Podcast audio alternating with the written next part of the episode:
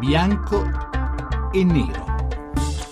Sono le 18 e 35 minuti, bentornati a Bianco e Nero, Radio 1 800 05 0578, il numero verde per dire la vostra sul tema che stiamo affrontando questa sera, e cioè il caso Jean-Claude Juncker che è stato messo un po' alla gogna per eh, quello che è accaduto in, questi, in tutti questi ultimi decenni in Lussemburgo, un paese in cui eh, con accordi spesso riservati si garantivano alle grandi aziende europee o multinazionali sconti fiscali fiscali giganteschi, quasi a pagare tasse dell'1%, in cambio del fatto che queste aziende investissero grandi flussi di denaro nel Granducato, che così è diventato uno dei paesi più ricchi del mondo. Insomma, a dieci giorni dalla nomina di Juncker a presidente della Commissione europea, già si parla delle sue dimissioni. Non so se abbiamo di nuovo con noi i nostri ospiti, il presidente del gruppo dei socialisti europei Pittella e la vicepresidente del gruppo del PPE Lara Comi. Vorrei andare da Gianni Pittella, il quale dice non mi interessa tanto parlare di dimissioni, voglio vedere se Juncker manterrà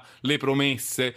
Eh, però, di, Presidente Pittella, non sono soltanto gli euroscettici, le frange estreme a chiedere le dimissioni. Ho visto anche che Guy Verhofstadt, il presidente dei, diciamo, dei liberali conservatori europei, ha chiesto le dimissioni di Juncker. Sbaglia no. in questo senso? No. I giornali no, riportano questo. No, no, assolutamente. Nell'intervento fatto in aula Verhofstadt ha, chiesto, ha proposto una commissione d'indagine sul fenomeno della distorsione della concorrenza fiscale non soltanto relativamente a Lussemburgo ma in tutta l'Europa ed è un'idea che può essere valutata e considerata ma non ho, non ho sentito assolutamente da Verhofstadt la richiesta di dimissione di Juncker. Senta, andiamo un po' più a fondo la questione. Intanto io poi cerco il giornale dove l'ho letto. Ma lei ci crede che sia possibile avere un'Unione Europea in cui alle imprese vengono imposte tasse tutte uguali e non invece questa concorrenza del tutti contro tutti eh, che poi insomma, favorisce soltanto le grandi imprese? Si, si arriverà veramente eh, al fatto che ci sia una tassa unica europea, cosa che per adesso sembra un miraggio bisogna fare una base imponibile comune, bisogna andare per gradi, ma bisogna andare verso quella direzione, altrimenti abbiamo voglia di gridare, di lamentarci. Tra tre mesi, lo diceva prima la collega Comi, ci lamenteremo perché uscirà la notizia che in un altro paese è successo che eh, 100 imprese hanno eluso eh, il pagamento del, del, del, fisco attraverso trattamenti speciali con quel paese. Insomma, quindi o noi andiamo verso questa direzione o il problema non lo risolveremo mai. Ecco perché c'è bisogno di un'unione fiscale di un'unione politica e di un'unione economica. Ma chi la frena questa unione fiscale? Perché io sento sempre I dire governi, da... chi lo frena? Io dico sempre le cose che penso. I governi la frenano i governi sono una palla al piede della integrazione europea. Allora, poiché io penso che si può cambiare... Però i governi sono legittimati dai loro elettori e dai loro popoli, eh? bisogna starci un po' attenti a dargli tutte le colpe. Sì, att- att- Adesso vengo da lei, onorevole Comi. Sì, attenzione perché se i governi continuano a frenare, vanno contro i loro, i loro cittadini, perché eh, sia, sia chiaro, l'Europa come oggi non può rimanere, o va indietro e quindi si sfascia tutto e noi andremo nel burrone, nel baratro, o va avanti, come io sto proponendo, verso una vera unione fiscale, un vero governo economico e un vero governo politico. Quando Grillo viene qui a fare il, eh, il demagogo eh, dicendo fuori dall'euro, io gli rispondo che la medicina non è uscita dall'euro, ma garantire una vera governabilità europea dell'euro e della politica economica. Il problema non si, non si, risolve facendo un passo indietro nel burrone, ma un passo avanti con coraggio. Anche il, suo, anche il governo del suo amico Matteo Renzi frena sull'unione fiscale? No, no. Il governo italiano è l'unico virtuoso? Assolutamente no. Io non sto dicendo che il governo italiano è l'unico virtuoso, io sto dicendo che le posizioni politiche prese sempre dal Presidente del Consiglio Matteo Renzi sono francamente europeiste e su questo non, non vedo chi mi possa smentire. E anche sul tema dell'unione fiscale, dell'unione politica, ci sono programmi del Partito Democratico che è guidato da Matteo Renzi che vanno in questa direzione. Mi faccia sentire un momento da Comi su tutte queste cose. Onorevole Comi, io da lei mi sarei aspettato un discorso, diciamo, un po' più di carattere liberista, cioè un discorso di questo tipo. Ma insomma, se il Lussemburgo è così bravo a tenere le tasse basse, beh, insomma, applausi, complimenti. Le aziende europee sono devastate da una tassazione alta, invece di criticare il Lussemburgo, abbassiamo le tasse anche da noi, così non andranno in Lussemburgo e rimarranno in Italia, in Germania, in Francia. Non dovremmo fare un discorso di questo genere. Ma no, non so, forse mi sono espressa male, non so se a, eh, all'inizio eh, del mio discorso io sono stata molto chiara. Nel momento in cui io dico il Lussemburgo ha avuto delle agevolazioni, ha dato delle agevolazioni alle imprese, questo non avviene mai in Italia. Cioè, eh, che moralmente sia eh, sbagliato, quello che noi dobbiamo ottenere è un equilibrio. Io sono assolutamente per un libero mercato. Eh, l'importante è che questo libero mercato avvenga però con le stesse regole all'interno di un'Unione Europea per poter essere competitivi nei confronti degli Stati Uniti, nei confronti della Cina e dell'India dobbiamo avere una tassazione sicuramente più bassa. Bene, prendiamo esempio dalla tassazione del Lussemburgo o da altre tassazioni. Eh, molti ricchi francesi hanno preso la residenza in Belgio allora, anche questo sarà un caso che uscirà come quello del Lussemburgo. Il problema vero e proprio è che in Italia abbiamo una tassazione eccessivamente alta e ce l'ha detto anche l'Unione Europea in più circostanze.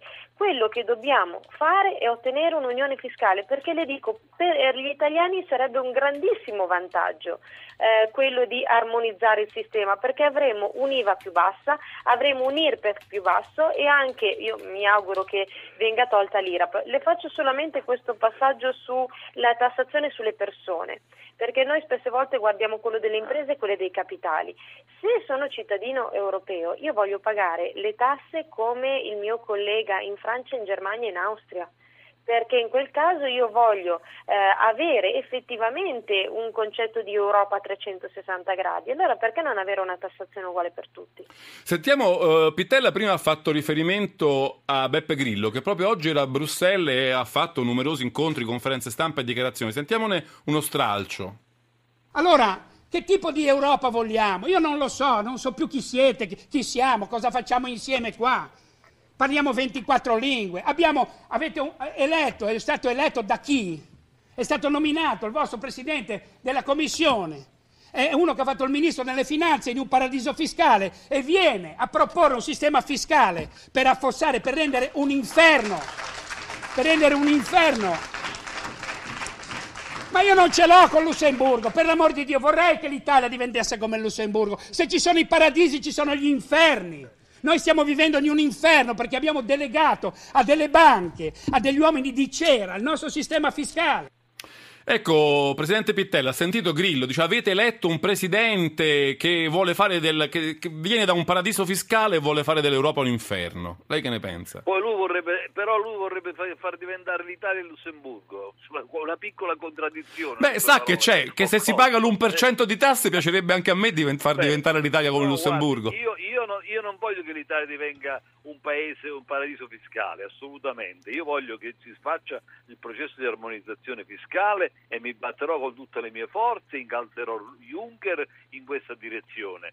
Ehm, eh, Grillo eh, è venuto a fare molta demagogia, d'altra parte la sua professione e quindi insomma, è coerente con la sua professione, ci è venuto a proporre l'uscita dall'euro, che è una cosa che fa ridere perché eh, danneggerebbe chiunque. Però Pittella mi, mi lasci dire una cosa, mm, sì, sì. rispetto, alla, rispetto alla predicazione... Io, io, non sono come Grillo che non ha... No, no, vi voglio solo dire una cosa, e chiedere su questo il suo parere e anche quello di Laura Comi prima di, di chiudere la puntata.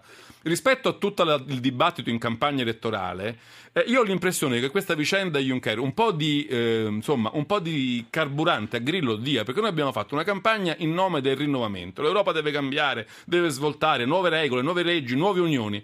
E poi abbiamo eletto un presidente, insomma, che è sulla breccia da 30 anni, che ha, fatto, ha ricoperto tutti i ruoli possibili e immaginabili, che trattava con Kohl, con, eh, con Mitterrand, con, insomma, è uno che, che, sta lì a un posto però, di potere. Insomma, lei, dov'è il rinnovamento nel nome Juncker? È difficile vederlo. Lei, lei, lei però dimentica la grande innovazione che eh, purtroppo viene trascurata e sottovalutata, che per la prima volta noi eleggiamo un presidente che è stato candidato ufficialmente dal proprio partito politico, che ha detto quando votate sulla lista eh, i partiti afferenti al Partito Popolare Europeo è come se votaste Juncker.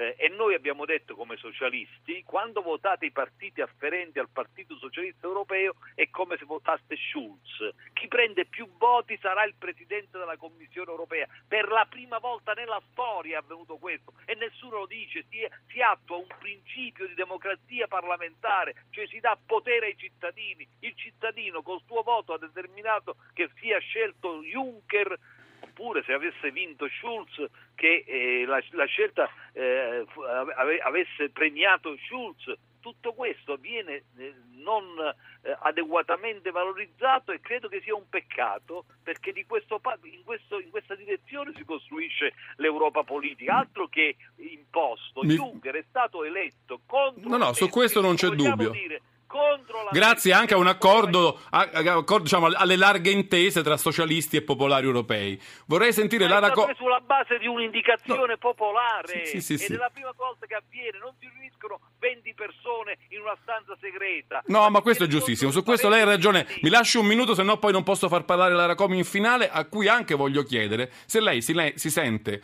onestamente soddisfatta, pur essendo Juncker un esponente della sua parte politica, del coefficiente di innovazione che questo leader, che quest'uomo esprime? Guardi, io penso che l'innovazione la si esprima con le azioni, eh, non, eh, glielo dico da trentunenne, cioè nel senso che l'innovazione avviene quando uno fa delle proposte innovative, non se ha 30, 40 e 50 anni, perché Grillo ne può avere anche 70, ma io lo considero poco innovativo. Cioè, onestamente eh, non abbiamo neanche capito eh, chi voleva Grillo come presidente della commissione. Quello che ha appena detto Gianni è giustissimo, nel momento in cui il popolo ha deciso eh, che il PPE avesse la maggioranza in Europa, eh, Juncker diventava presidente della commissione. Avesse vinto, se avesse vinto i socialisti era Schulz. Se avesse vinto il Movimento 5 Stelle non ho capito perché non l'hanno indicato e successivamente non avevano neanche un gruppo. Cioè, quindi il problema anche di Grillo è quello di non conoscere come sono le dinamiche europee e quindi come fai a eh, combattere un'Europa che neanche la conosci? Solo con la demagogia.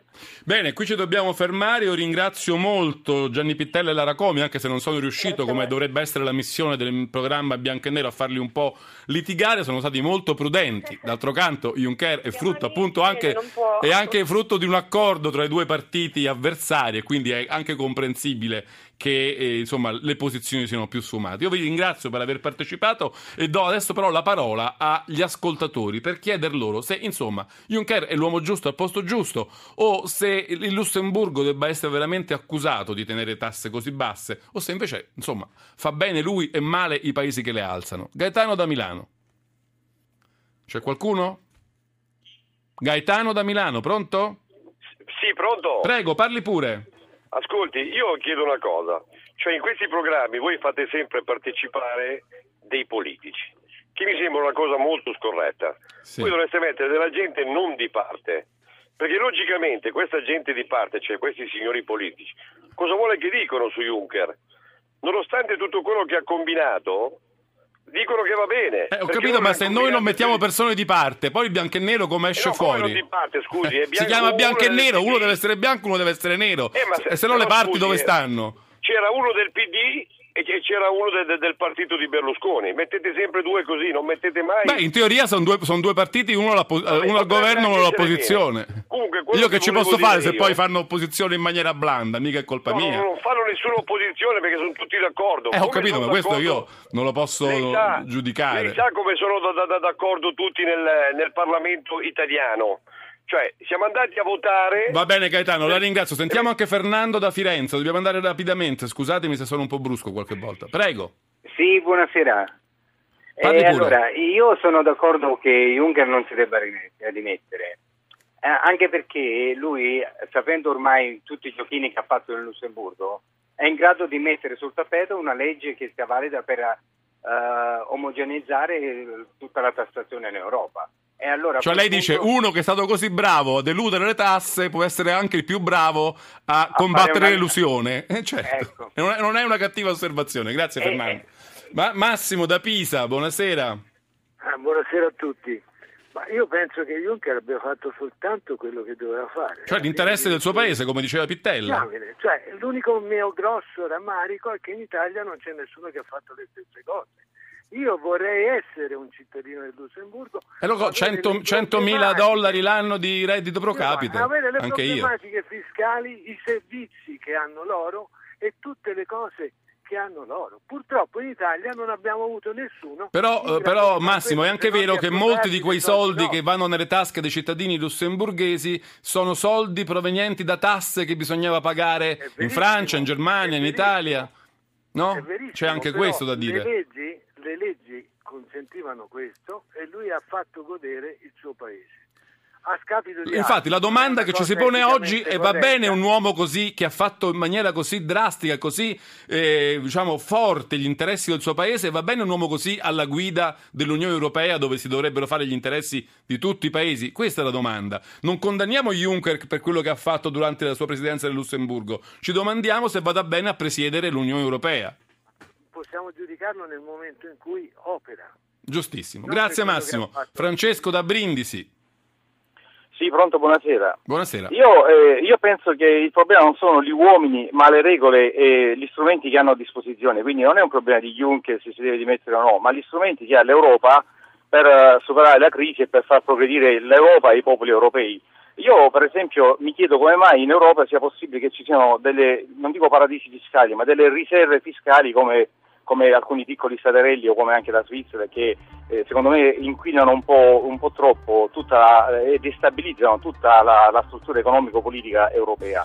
E, e, poi non capisco, l'altra cosa che non capisco, come mai in Europa vengono, vengono stanziati dei fondi europei, cosiddetti fondi per le aree sottosviluppate, e poi questi arrivano nelle aree sottosviluppate dei vari stati, prendiamo per esempio l'Italia, e questi fondi vengono usati Questo per però pagare, le, per pagare le, le, multe sulle quote latte. È tutto un altro argomento, Francesco, mi scusi, ma noi dobbiamo chiudere. Abbiamo parlato eh, di Juncker, dei suoi guai un po' in questo momento mh, derivanti da questa inchiesta sullo scandalo fiscale in Lussemburgo. Noi qui ci dobbiamo fermare. Bianco e Nero si ferma qui. Io ho il tempo per ringraziare Daniela Mecenate, Valerio Riccioni, Leonardo Patanè, Gabriella Vasile, Paola Marinucci e tutta la squadra di Bianco e Nero. Vi lascio con il podcast se lo volete recuperare. Bianco e nero radio1.rai.it un saluto e un grazie da Giancarlo Quenzi